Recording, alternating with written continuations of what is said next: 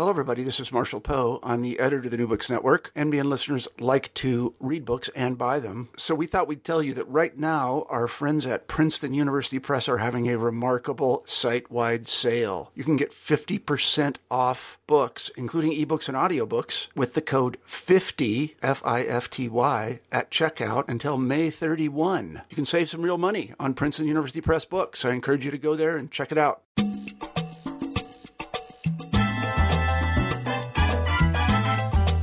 Hi, and welcome to New Books in Caribbean Studies. I'm your host, Alejandra Bronfman. My guest today is Mark Schuller. He's an associate professor in the anthropology department and at the Center for NGO Leadership and Development at Northern Illinois University. He's also an affiliate at the Faculté d'Ethnologie at l'Université d'État d'Haïti. The book we're going to be talking about today is Humanitarian Aftershocks in Haiti, just published by Rutgers University Press. As many of you know, on January 12, 2010, an earthquake hit Haiti very hard, leading to the devastation of thousands of lives, as well as thousands of homes. It also led to an outpouring of relief money and efforts, well intended, but by many accounts badly handed, handled and often making things worse. The book takes us into one of the most fraught outcomes of the earthquake, which are the camps for thousands of people who lost their homes. Schuller's ethnography begins on the ground in the camps and exposes the making of fragility and vulnerability amidst do gooders, NGOs, and local politics. I hope you enjoy our conversation. Mark, thanks so much for joining me today. Thank you. So, I want to just jump into this book. This is not your first book about Haiti. Could we talk a little bit about how you became interested in the place and, I guess, in particular, the problem of humanitarianism? Mm-hmm. So I was a campus activist with Amnesty International in the 1990s during the coup against Aristide, and a campaign about Haiti came across the desk. Um, and I was also a member of a movement to fight racism in from Chicago, which was founded by a Haitian. Um, and so all these signs pointed to an interest in Haiti. Uh, so I didn't know that uh, the founder of Dus- uh, DuSable, the founder of Chicago, is Haitian until I was a graduate student, and I was taking a class in world history with the the French, the Cuban, the Russian, the Mexican, the Spanish, the Chinese Revolution, but not the Haitian Revolution. So the systematic way in which the United States ripped Haiti from our collective memory, and we're beneficiaries of the uh, manifest destiny through the Louisiana, the Louisiana Purchase when France lost or, and was losing Haiti. So um, that just sort of got me hooked on Haiti. Why humanitarian aid? So I was um, after graduating from college, I was a community organizer for four years in the Twin Cities, Minneapolis, St. Paul. And to make a long story short, um, I was told not to organize to save a homeless shelter from being demolished because the, the, the group that wanted to demolish it was the funder for our hotline.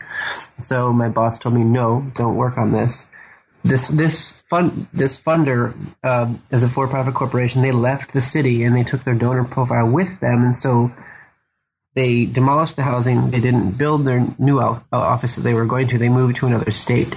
And so regardless the people were kicked out and um, we lost the money for a hotline anyway. So the question became to me um, what is the impact of funding on and government on non-governmental organizations or NGOs. So humanitarian aid in particular became more important after the earthquake.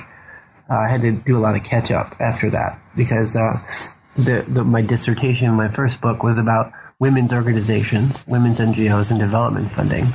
They're, they're related, but they're you know there's some important differences.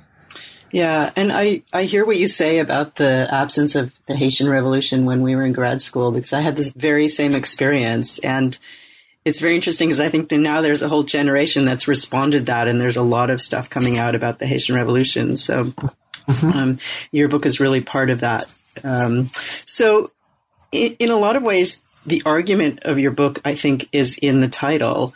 And I wonder if you could talk a little bit about what you mean by humanitarian aftershock. What is that? What is that term? Well, uh, great question. So, um, we were um, we were huh. so so lots of folks were experiencing the earthquake. They, first of all, people in Haiti don't use the word earthquake to describe um, the situation. They, they call it the event where they made up an onomatopoeia, gudu gudu, to talk about it because they did not actually say the word tremblement uh, or earthquake. Um, and most people in Haiti experience the earthquake as just the first in a chain of disastrous events. So people refer to the word disaster. They talk about um, what scholars call vulnerability, and they reuse the word so that the January 12th, the earthquake date, was the conjunctural crisis. It wasn't the structural crisis. So people have that language in Haiti already uh, that maps onto Western, quote unquote, so- social science scholarship on disasters. But most people that I talk to who living in, uh, certainly all that were living in the camps, experienced um, the crisis as, a, you know, the earthquake was the trigger, but they, they were there was a second aftershock of the humanitarian aid. So I was in Haiti eight days after the earthquake. Uh, it was one of the second flights that the the the U.S. military allowed private uh, flights allowed to land. Um, and what I saw, in addition to being you know horrified by the damage, was a really beautiful solidarity. Um, so I was in Haiti during the coup in 2004, the second coup against Aristide, and the the countries, the divisions that ripped apart the country in 2004 were suspended. So Lavalas and the Convergence, and it, it, Aristide in his his uh, uh, opposition s- suspended their their you know their, their animosity. Uh, rich and middle class and poor Haitians were all sleeping together next to one another on the street. Um, most significant was the, the, the religious difference. So Protestants and Vodouisants left their divisions aside because it was all about one Haiti.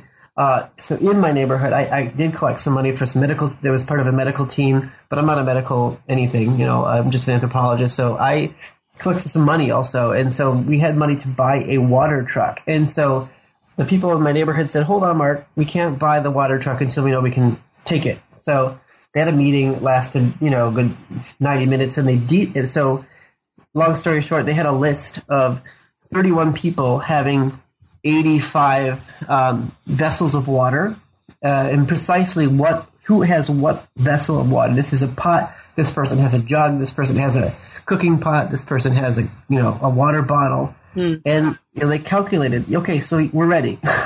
you know that, that that level of organization and solidarity. I mean, not just solidarity. It's that's organization ability that is amazing. So that Haiti. So that there was a glimpse of another Haiti as possible. That, that, that Haiti was built on, rebuilt on solidarity. It was rebuilt on, you know, a, a spirit of unity, lot, one helping another. That was actually how Haitians survived. And Haitian people weren't given the credit for doing that work, and they weren't given the credit for being the people that were the first responders. Um, but that Haiti ended when the aid came, and the the aid came when it, and it, aid turned that solidarity into hierarchical, top-down mini-me NGOs that are the camp committees, who are the conduits of aid and become all powerful. And these are the committees that um, contributed to the problem of violence against women by transactional sex, for example. These are the these are all powerful um, organizations that could give out two weeks worth of ration, food rations uh, to women based on the, the gender guidelines. So um, that's why I'm calling it humanitarian aftershocks. And actually, I had called it another things first. It, the, the title was actually clearer to me in Creole than it was in English, and it was a, it was another you know gudu. Uh, it was uh, seku sekus. You know, aid seku. Sekus would be the the the aftershock. So it just became clearer to me because I am translating this book into Creole so that folks in Haiti can, critique it, to use it, or whatever they want, you know, so it can be accessible. Um, and the title Sekou Sekous just became clear to me, because that's what I was hearing in, in, in, in people's analysis. And so translate that back into English, I got humanitarian aftershocks. There's a title of a really great report, Gender Aftershocks, by um, a women's organization, Poto Femme et uh, and Christine Dadeski, you know, so. Mm-hmm.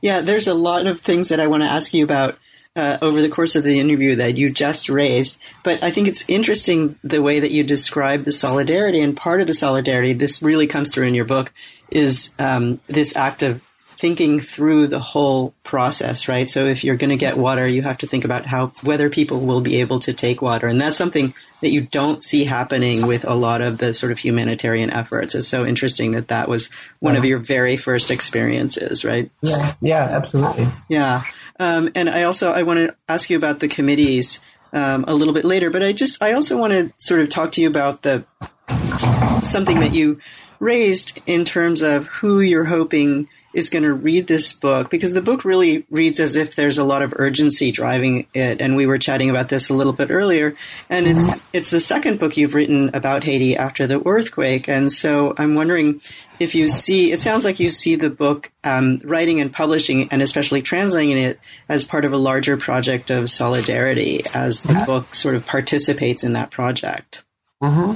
yeah um, so who is it? So who is envisioned as the audience, and what a envision is why I'm doing this? Yeah, yeah. Uh, well, a book by itself can't do a whole lot. Um, and what the book, what what books can do if they're, you know, being pushed. I mean, so we had the book release on January twelfth, the anniversary of the earthquake.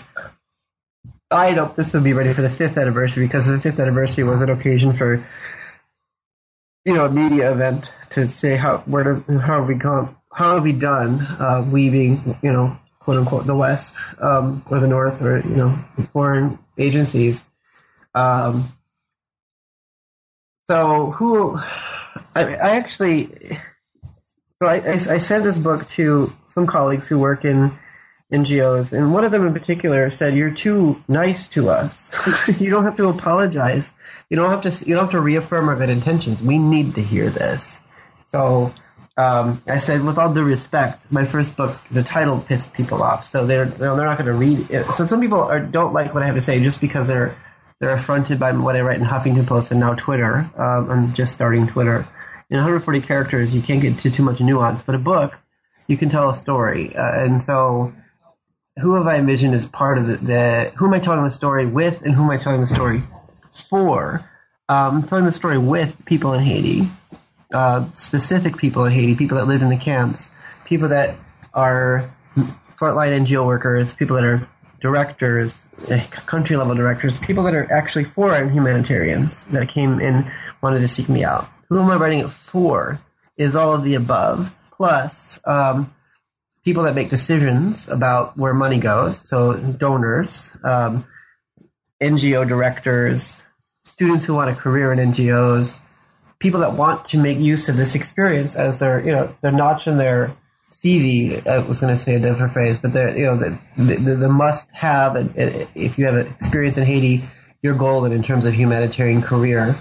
Um, Bill Clinton and the UN Special Envoy for for Haiti, um, and citizens who've contributed to the relief effort. Because you know, we, the United States, I don't know about Canada, but I do know that the United States, um, 60% of U.S. households contributed in some fashion to the relief effort. 80% of African Americans. And so, in a very real sense, we have a seat at the table that we're not even sitting in. And so I'm trying to hail those of us who felt compelled to donate to say, okay, this is what happened. Here's the lessons that Haitian people are learning, and you know, uh, so for a docu- to document one, you know, the, some of the more difficult questions, the ones that can't be slogan, uh, you know, translated into a quick Huffington Post blog or a slogan. Yeah. You know?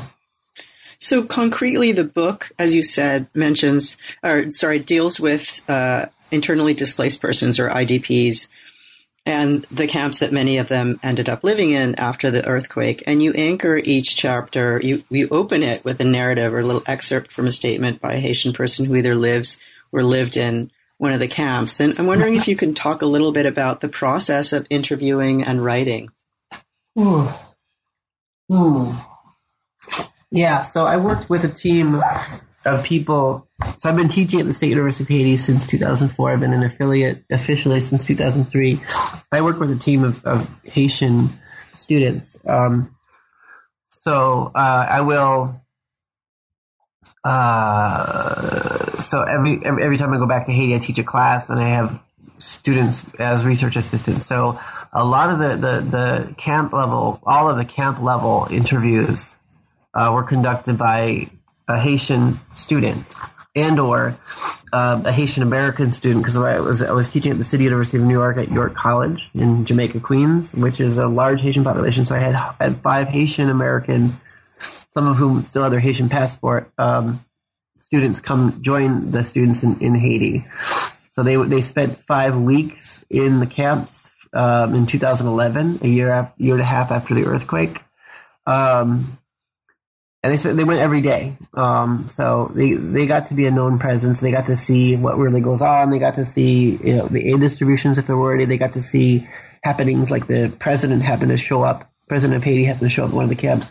Any kind of you know who are the people that are the first you know people that present themselves as oh I'm the leader here because they're the first people that show up. But then you know you, you're there for five weeks. You get to see who really is. Um, and this person just kind of disappeared unfortunately, people did witness acts of violence and stuff, um, as well as having to confront the realities of living in this kind of subhuman conditions. So the interviews feel uh, gripping to me. Uh, I would show up. The reason why I didn't do it myself, um, A, the scale, I couldn't do this kind of work by myself, but B, as a foreigner, as a white person, as a tall, white American, U.S. American male, the only context people had to interpret me and my presence there is as an aid worker. So when I would show up, literally within seconds, there'd be 30 to 40 people staring at me, talking to each other, say, does he speak Creole? What does he, what does he want? Tell him this, tell him that. So my presence really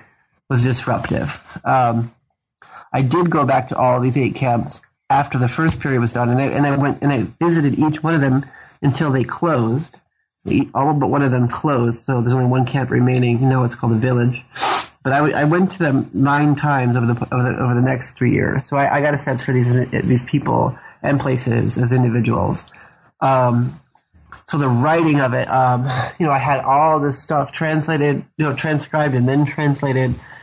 So I just was trying to get a sense for, well, what are the themes that are emerging? And so, um, the, I just, uh, had to make sense of what I, what I, found. And really, like going through the transcripts, some of those are really, I mean, chapter two, I cannot read anymore because um, it's talking about the day of the earthquake mm. and uh, the specific trauma that people had because they felt powerless to help. And that, that is how I felt as well. Um, but uh, yeah, so I wrote, so I, I, I, I anchor every chapter with these long, longish, um, transcripts of these interviews with individuals that kind of set the tone. Um, and then, you know, just kind of seeing, I could have chosen a lot more, but I just sort of said, well, let's, let's, let's see what people in Haiti are, are saying. You know, so it's, it, I did quantitative research as well. Um, it's quicker and you can go, you can identify, you know, patterns that, uh, that you can't necessarily with, uh, qualitative interviews, but this, I really felt honor bound to to you know if I'm taking ten minutes of someone's time, I'm going to do something real with it. You know, so and people in Haiti are intelligent. They're uh, they have a lot of experience, and they're the ones who saw what was happening because it's their lives. And so this book, I felt a real compulsion to write that story, not here's you know the, the, journalistic story is where did the money go, and that focuses the attention on the foreign aid worker. And this book it does not do that, and that's intentional. Right. That makes sense. And um, so each chapter you ended up, as you said, putting uh, sort of different themes in different chapters. And I found a lot of them quite surprising. It was really an interesting read. And one of the ones that I found the most surprising that, and I, you know, done some reading about what happened sort of after the earthquake, but the idea that the aid structures actually encouraged the breakup of families, right? So mm-hmm. that it was this idea of a kind of nuclear, a kind of standard nuclear family that would receive aid, and if that wasn't visible to aid workers, then then the fam- families wouldn't get aid, or they would get less aid, um, mm-hmm. depending. I found, I found that really fascinating, and also just also what you write about the way that that families just responded to that and broke up their households and sort of apportioned people in different ways. Mm-hmm. Was that surprising to you as well? Uh, on one level, yes. On one level, no. Um, I was, to be completely honest, my first so the HuffPost blogs were coming out um, thanks to Gina Ulysse, anthropologist, performance artist, Haitian American phenomenon. Um, she recommended to the editors they were looking for other writers for Haiti, and so she said, "There's this guy Mark Schuller. He did this video. Look them up." And so, um, so after the earthquake, I within the six, first six months, I wrote like 15 pieces. Um, all of us were in that kind of very quick mode, and you know, as an activist, as a solidarity activist, I was, you know, really focusing on the role of the U.S. government because I'm a U.S. citizen, um, and NGOs that get U.S. funding. So I, I, was, you know, maybe a little bit in the the, the kind of where did the money go, gotcha kind of journalism. Um, so I was seeing very quickly. So I got pushback. Uh, lots of folks did not like what I had to say in Huffington Post, and I heard a lot of it. I'm, I'm sure I only heard part of it. Um, people called me naive. People called me destructive. People called me, you know, just go back to being a professor. Leave leave the aid work to us. We know what we're doing. And don't you know that Haitian people are lying to us? Don't you know that Haitian people are cheating? Don't you know that Haitian people, um, you know, will just do whatever for for aid? And so, um, but the data was clear. Uh, you know, so like you, you could either you could either look at it saying, well, uh, yeah, this is an example of how blame the victim narrative, which is very, very. I mean, it's a racialized narrative. It's a gendered narrative. Since the U.S., I don't know how uh, if it, there's a similar thing in Canada, but in the 1980s, with uh, President Reagan trying to undo a social welfare state, there was a welfare queen, a black woman that was getting free checks, you know, cheating the system. And, you know, that, that whole, it's a very continuous, very racist, uh, very um, pervasive narrative about Haiti. Um, because obviously the, you know, the, the, anyone who went to Haiti would see that there wasn't there wasn't progress being made, and so the the first impulse is to blame Haitians, is blame the victim. It's a very easy thing to do. Haitian people don't speak English. They don't have blogs. They don't. They don't have computers. They they don't speak. Uh, they're black and they're Haitian. You know, and so that, that that's an easy impulse. And I got a lot of criticism for being naive. Um, and then I was hearing from my Haitian colleagues like, "Yeah, we're cheating the system, but look, that that I mean, not cheating the system. They would say, "Yeah, we're doing this, but you know, you set the rules for the game, and we're going to follow them. We're, that's just being smart." You know, and then I was hearing from some of my colleagues that I've known for years and like, yeah, this is a huge problem because the aid aid workers came in and they they redid our society in three years. What it took, you know, the the industrial revolution two generations to do, you know, uh, in in quote unquote the West. Um, and so they were really concerned about Haitian uh, scholars as well as Haitian NGO professionals. And so it wasn't just about cheating the system or being intelligent. It was saying these are the rules of the game, and these rules are totally inappropriate and imperialistic. So that part of it, I was, I was, I wasn't tracking on it. But then once I started to listen, you know, and you know, slow down a little bit, I, I was able to hear what, what some of the deeper concerns that my colleagues in Haiti were having. So related to that uh, is the committees, the formation of the committees, mm-hmm. and I found that chapter really fascinating and you make a you make distinctions between the kinds of committees and how they're formed in particular um, as essential to how they ultimately worked. And I'm wondering if you can talk a little bit about that and how you came to realize that that was so important. Uh, how did I? Well, uh, these committees became such a important piece of the aid delivery uh, we're in, they're extremely visible. Um, you can't go to a camp without some guy, and they're almost all guys, um, showing up with a card that he made, um, you know, like a plastic, you know, they went, they, they went and plastified a photo and said, I'm in charge here. What do you want? You know, and it's, it's, um, a lot of these people were, um, nobodies before the earthquake, but because they spoke two or three words of English or Spanish, uh, they were able to be the conduit for the NGO aid.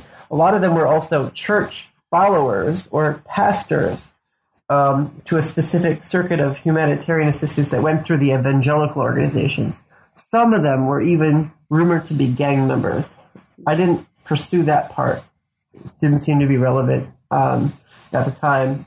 And it did seem to be a lot dangerous to be asking those kinds of questions. And so I didn't require any of my assistants to do that. Um, but you hear in whispers, all kinds of rumors, and you know that when you're hearing a rumor, to take it with a grain of salt. But um, the fact that they're rumoring about it is telling you something as an anthropologist. Mm-hmm. Um, but these committees were totally separate from the rest of the, the, the, population. You know, my, my trick as an anthropologist is like I would just show up and unannounced, and you know, these people say, "Oh, hold on, the committee person is not here," because they don't live in the camp they have to drive, so that it takes them half an hour to get to the camp. It's like, oh yeah, you just came from your house.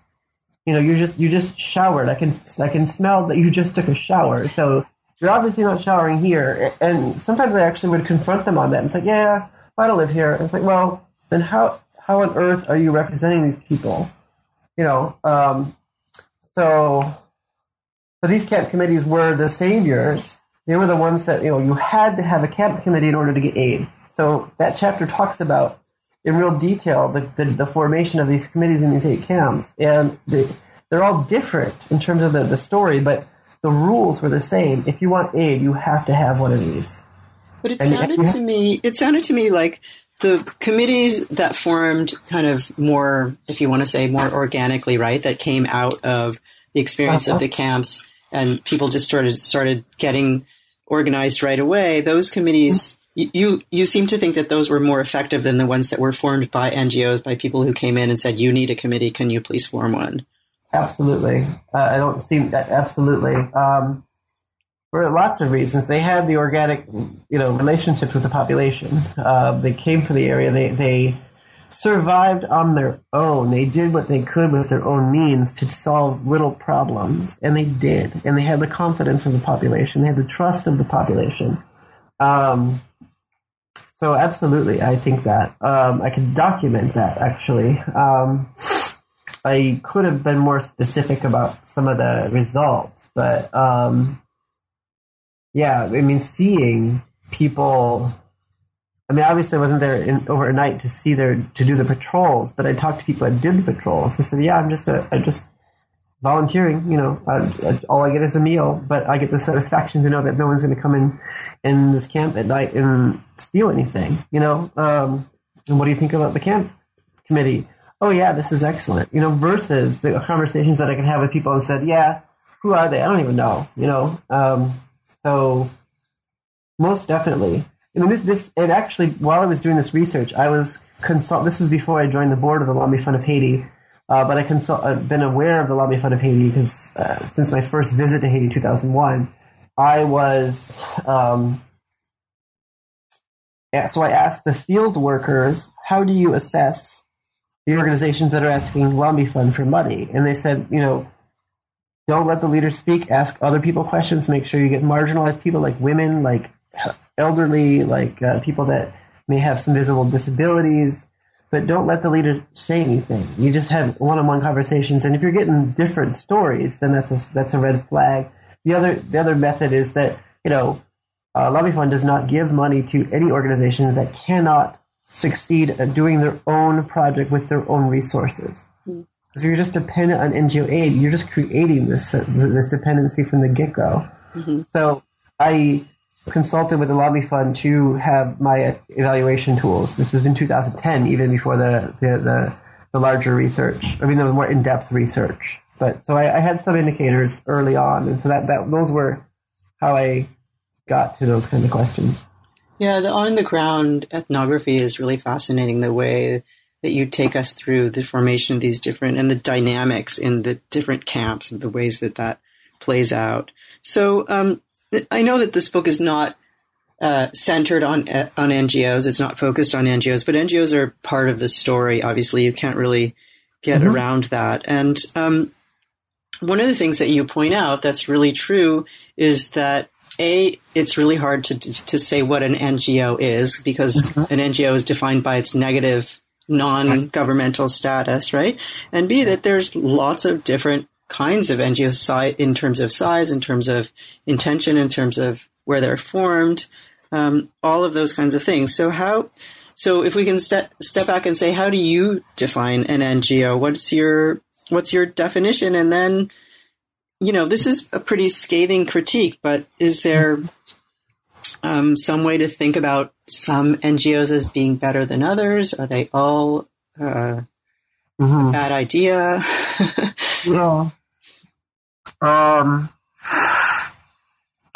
So I'm I'm increasingly less and less comfortable with defining NGOs as a noun, as a thing. Mm-hmm. I'm thinking of NGOs as a verb, as a set of actions, what they do, uh, what set of relationships that they build. So in Haiti, groups de- vehemently de- de- deny that they are NGOs and the most harshest critics of NGOs, but they do things like write reports, like um, create projects that um, you know. So um, NGOs is as so NGOing so either do-gooding or activisting is the thing that we need to be looking for. So collective action that is structured, that is that institutionalizes things. So as so so the, so social movements, the word social movements is that they're going to move. So they they they they that is their job. Um, move people, move move decisions, move things. Uh, uh, move activism, move conversations, uh, and move themselves. Like movements can go away, and that's okay. That's a movement. An N- so an NGO institutionalizes. Their, their claims making. I did a did a workshop at a conference on NGOs last November that we, fifteen brilliant people in the room, like, okay, what do all NGOs do? And so we had a hard time, and we, we ended up coming up with a few. Um, so institutionalized claims making, um, and really specific sets of uh, accounting. Um, representation. Uh, so these are the things that NGOs do. And so as a noun, yeah, okay, you could talk about big and small, international, local, grassroots or top down. All of these are important distinctions, but what do they do? You know, so that, that, that to me is more important. The lasting impact. So what I'm studying now is the long term impacts because both critics and defenders of NGOs make all kinds of assumptions of our long-term abilities to make lasting social change, either good, quote unquote, or bad. Um, you know, I have a documentary video that's right published right before the earthquake, so it was a very um, used tool at after the earthquake to raise funds for groups like Partners in Health, etc., and local mission groups. So I was, I personally screened it, and I got, to, I always predict that people are going to ask me a question. You know, is I understand your critique of NGOs, but is what I'm doing okay? Are, are we a good NGO? Is this a good NGO? I mean, that whole evaluation in black and white moral terms, uh, I get it. I, I totally do. Um, but my, you know, it, it, the response is more complicated. You know, um, there's a really great collection of articles that um, feminist scholars Victoria Bernal and Inderpal Grewal published in 2014, um, uh, theorizing NGOs. Um, and so they, are grappling with this issue of like re, re um, claiming NGO as a, as a, you know, from the critique of the NGOization from within feminist uh, theory. Um, so I mean, some of this is a, you know, it, it is almost as if uh, I don't know if you've seen the movie Wizard of Oz. Um, Glenda first makes her appearance uh, after Dorothy's house lands on the Witch of the East, and the first word out of the Glenda's mouth is, "Are you a good witch or a bad witch?" You know, and, and her response was, "I'm not a witch at all." I mean, so that's a lot of what you could ask: Are you a good NGO or a bad NGO? And the re- reflex is I'm not an NGO at all. So what do people have in there? So when they're criticizing NGOs, what are they thinking of? Um, so let's document that. But the the complexities of human action, the I, I don't know how uh, the word assemblage from Deleuze and Guattari, um, it, that those are useful ways to think through. Um, these are assemblages of people that have that may have completely different ambitions, They have completely different ideologies. They may be using the NGO for different purposes. So there's not one NGO at all. Um, it, it breaks down when you look at it ethnographically. So, but you can document the actions. So that's where I've been leaning in my definition. So, eh, yeah, I am critical, um, and I have to be, um, as the the impacts of the aid. Um, you know, it's not only where did the money go, but what did it do?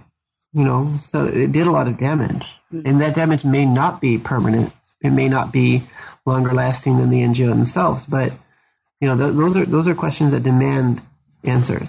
And you admirably refuse to give us easy answers. I think that's an important point in your book is that there aren't really easy answers. And, you know, you actually turn that onto yourself. You re- redirect the gaze at, at some points onto your own position as a foreigner. You talked about a little bit about this earlier, mm-hmm. but I, I wonder if you could um, reflect on it a little bit more. And, you know, lots of, you have lots of moments in the book when someone arrives at a camp and the response is, "Oh, you're just going to ask some more questions and then go away and never come back, and why should I even bother?" Right?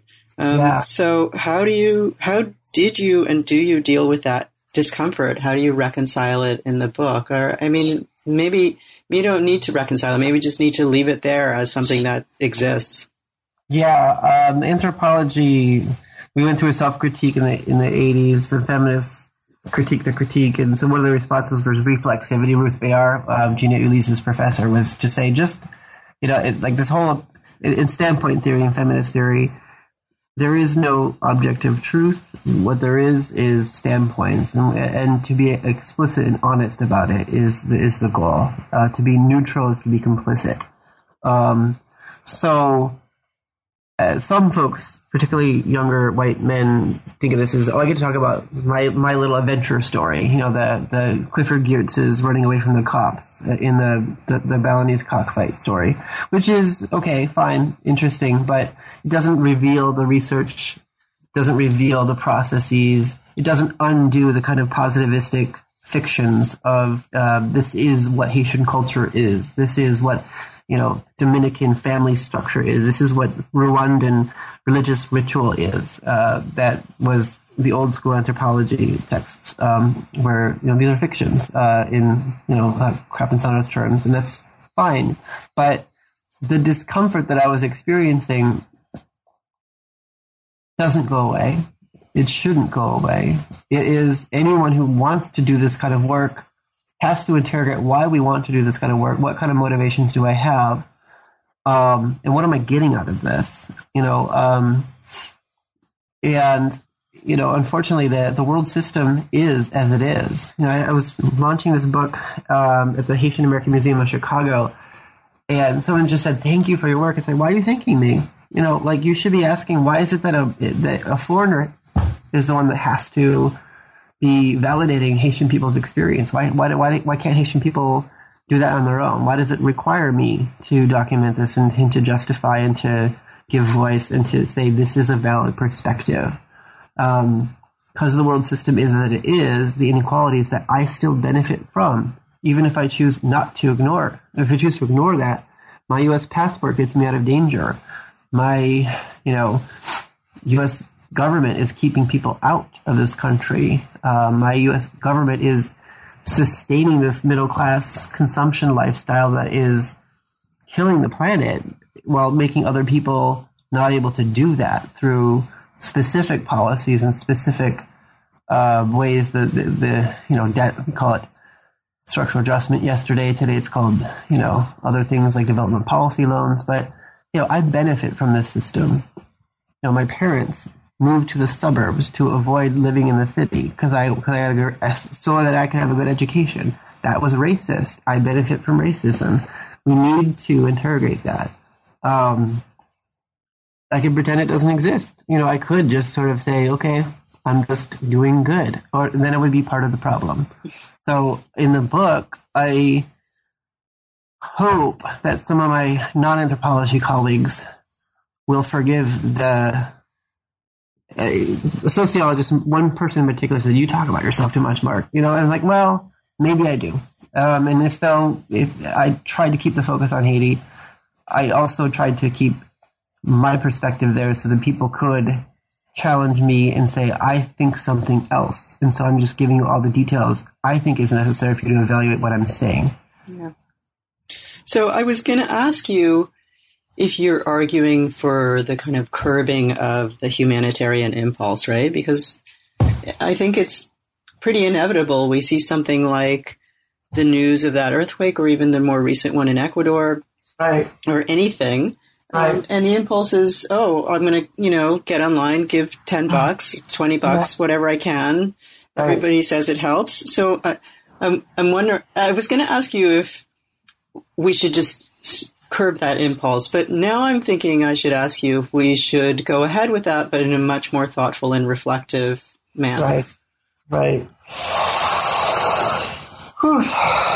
if we felt the death of children for lack of water, sanitation, or food in Lesotho or Bangladesh, if we felt climate change and the, the forced destruction of communities in Alaska and Tuvalu, if we felt that in our gut that this is a part of the problem and that we as a species, we as humanity need to respond because it's a crisis.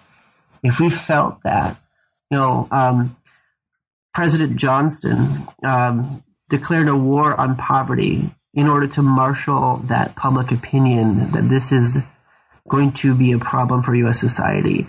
Um, definitely worth critic, you know, worth a critical review as to how well that was waged, um, and definitely wasn't successful in in many ways. Um, but you know, the, the attempt to call it a war on poverty suggests that there is something about the photo op, the, you know, which is justifying the humanitarian impulse, the disaster narrative, uh, the book chapter that I wrote since writing this book talks about theorizing a disaster narrative. Haiti's earthquake was uh, like Benedict Anderson's global imagined commu- community, that this was, you know, fashioning us as a global humanitarian subject, as a global humanitarian community. And that is good. That i mean that is precious. That that those moments of human solidarity i think are worth doing. But do we feel the same sense of impact you know when when there was terrorist uh, attacks in paris and in brussels and they killed x number of people and then the same week in Pakistan, twice as many people died that nobody cares about yeah. because they're brown or subjugated or colonized people. That's the problem. Mm-hmm. So it does require, unfortunately, something like a disaster narrative to get us to be generous. And so we need to respond in there when there are, you know, in the Haitian terms, conjunctural crises, but we also need to feel that same level of urgency about climate change, about poverty, about structural racism, about environmental racism, etc. Um, and until we can do that as, as, a, as a species, unfortunately, I think we're going to have to be stuck with this humanitarian impulse. So, how do we do it responsibly? That's what I'm trying to get at. And maybe that didn't come through in the book. I think so. I'm, I'm actually one of the as we get towards the end of the interview. I I want to ask you about getting back to Haiti, sort of um, it's not a book that leaves people entirely without hope, right? There are a few hopeful things that you talk about in the end. Mm-hmm. Um, and maybe you can just mention a couple of those. Right, right. That was a choice as an author as well, because uh, I was trying to document Haitian people's analysis and Haitian people's successes whenever possible.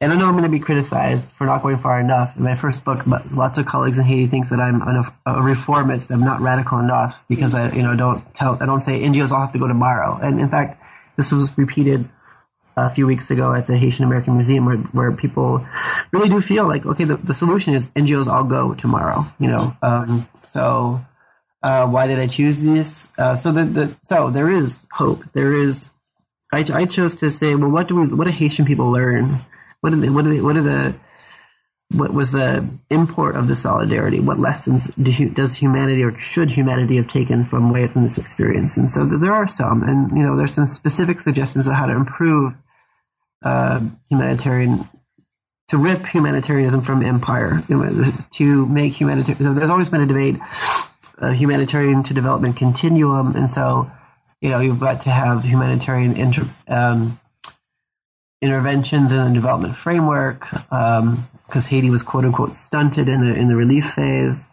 That's because of racism, and you know there, you have to think in terms of uh, the context. If if the government didn't have the capacity, well, then give it the capacity.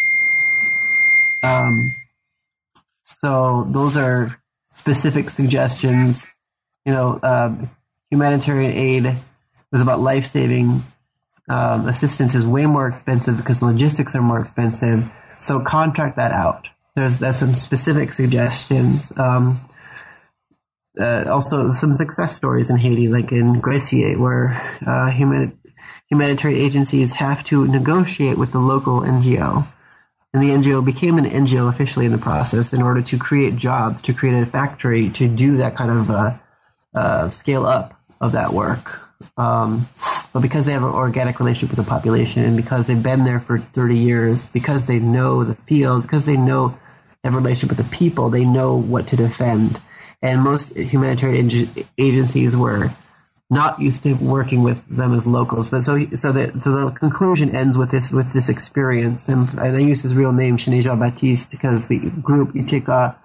Uh, their, their experience is so singular that I couldn't have talked about it without naming them. So I figured, why not name him? And he said he's okay with it. So those experiences about uh, success stories uh, important. Uh, and the very end quote, you know, was saying, you know, we need to take stock and do better next time. That's that's not saying you know, humanitarianism should should go away. It's actually a, a real humanitarianism would require something like an anthropological imagination with radical empathy that we are all people. If you look again or differently at the struggles like Black Lives Matter, you'll see that some of these are the same struggles. That, you know, who gets to be considered human? Whose humanity matters? Whose lives matter? And these are, you know, these these specific nodes of connections of solidarity. I think are hopeful. So we've taken up a lot of your time and you've given us a lot to think about. And one final question, which is what's next for you? What are you working on? Uh, I uh, just launched a website, Anthropolitics. I'm starting to feel what it's like to be tendered so I can be a citizen again and not just uh, not afraid to, to, write what I think. Um, so that's activist, you know, so do the Margaret Mead thing of taking what I learned from the field back home, uh, but also be more specifically engaged citizen. Um, I, when I say the word citizen, it means it can mean bad things too, like exclusion. In, in certainly the United States, when we're talking about the wall, and in Europe now with the crisis of you know the Syrian refugees, but citizen in, in more in the more engaged sense, you know that. Um, but my scholarship, so um, I have a, I have a, a five year grant to study the long term impacts of, of, humanitarian aid, of NGO aid. Um, so there's eight field sites. I'm going to take eight graduate students from the United States, pair them with eight graduate students in all across the south of Haiti. Half field sites had NGOs before the earthquake, half did not. Half of them were impacted by the earthquake, half would not. So it's a it's another structured, you know, what we call purposive sample. So five years of data collection, very, very big, very complicated logistically research, and I'm kind of nervous about it. But hopefully, they'll get some answers about you know what power do NGOs actually have. And so theoretically, there's some projects I'm finishing up. I am trying to document and theorize the humanitarian impulse, but I'm also calling you know talking about anthropolitics, the the radical empathy, you know, the the politics of the people power, what it means to be human, and I'm trying to sharpen what I mean by anthropological imagination. So these are theoretical projects while do while the big data is being collected. Those sound like fantastic projects. Oh, Thank fun. Thank you so much for talking to me today. Thank you. Thanks for inviting me. Thanks for listening to New Books in Caribbean Studies. I'm Alejandra Bronfman, and I hope you can join me next time.